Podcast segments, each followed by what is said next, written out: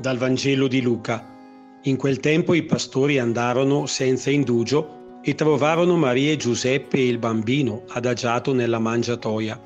E dopo averlo visto, riferirono ciò che del bambino era stato detto loro. Tutti quelli che udivano si stupirono delle cose dette loro dai pastori. Maria da parte sua custodiva tutte queste cose, meditandole nel suo cuore. I pastori se ne tornarono glorificando e lodando Dio per tutto quello che avevano udito e visto, come era stato detto loro. Quando furono compiuti gli otto giorni prescritti per la circoncisione, gli fu messo nome Gesù, come era stato chiamato dall'angelo prima che fosse concepito nel grembo.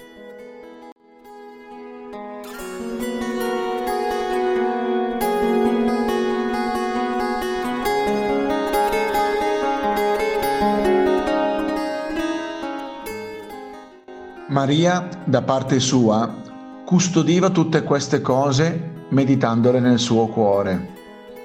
La capacità di Maria di custodire nel suo cuore la parola non si arena in una prospettiva narcisistica, della serie la parola è mia ed è tutta per me, solo per me stessa. È come se la Madonna, nel riempirsi della logica d'amore del figlio, ce la volesse donare per giocare la carta vincente sul tavolo da gioco della nostra vita.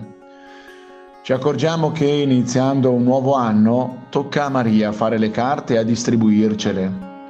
L'asso nella manica, che ha custodito nel suo cuore, non lo tiene nascosto, lo lancia sul banco della nostra umanità, perché si è illuminato dalla parola del Figlio.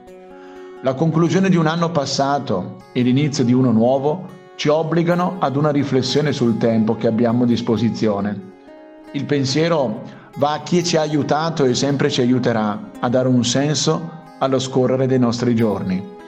Grazie alla speranza, alla preoccupazione, alla determinazione e alla dolcezza di chi è stato capace di farcelo gustare e con la pazienza e l'arte di chi, come Maria, ci invita a riempirci di Vangelo e a ridonarlo in semplicità a chi condivide il nostro cammino. Nella preghiera voglio ricordare con immensa gratitudine tutti coloro che, come in cielo e così in terra, mi hanno aiutato, mi aiutano e sempre mi aiuteranno a realizzare i miei sogni e a mischiare con sapienza le carte della mia vita, custodendo e donando la buona notizia.